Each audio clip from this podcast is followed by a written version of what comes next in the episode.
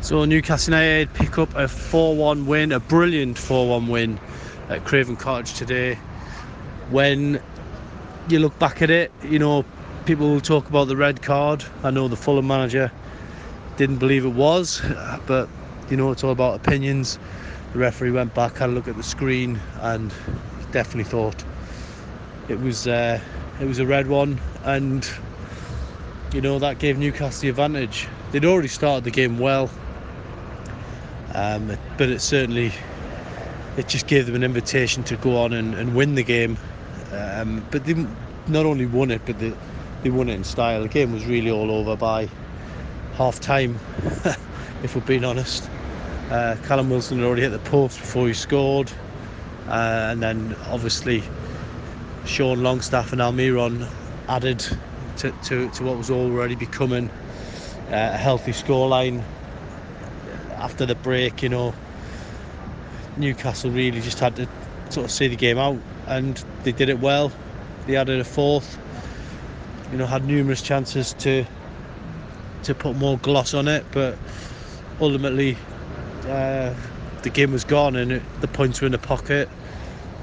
Fulham pulled one back later on, but really that 4-1 flat, flat as Fulham and Newcastle never looked like not winning that game um, from the from the moment Fulham went down to 10 men. So yes, it can be it can be difficult playing against 10 men sometimes, but Newcastle just seemed to make things look uh, look easy today. I'm sure it wasn't. I'm sure it wasn't easy, but just the, the quality, the the calmness and composure on the ball, the way they played teammates in, into spaces, thought was brilliant. I thought uh, Joe Willock probably had his best game of the season with a couple of assists.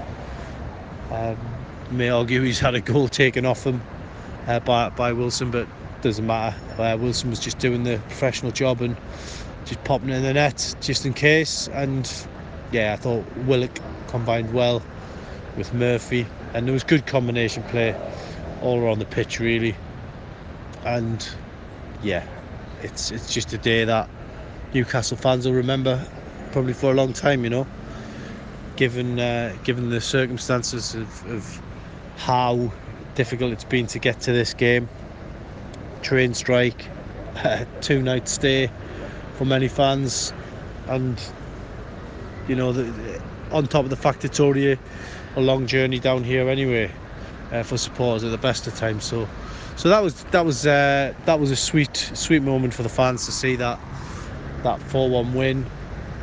I think when we look back at the, the start of the season, you know, Newcastle still have only lost one game, which was a, a narrow one at Liverpool. Yes, they drew quite a few, but you know they're sitting seventh in the table they're in a good place uh, going in that game against Brentford next week.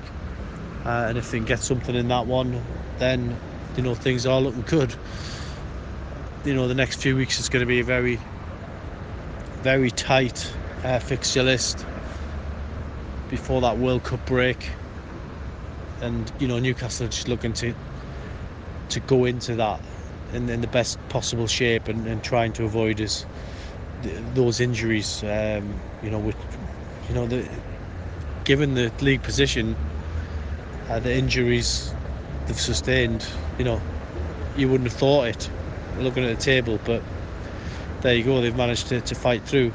Um, whether we see Alexander Isak back for the next game, we'll have to wait and see. He's back in training, uh, so hopefully he can, you know, be involved next week. Joelinton, obviously missed today. We spoke to Eddie Howe after the game, and Eddie Howe said it was an injury that he'd, he'd picked up in in train. Uh, sorry, picked up against Bournemouth in the last game.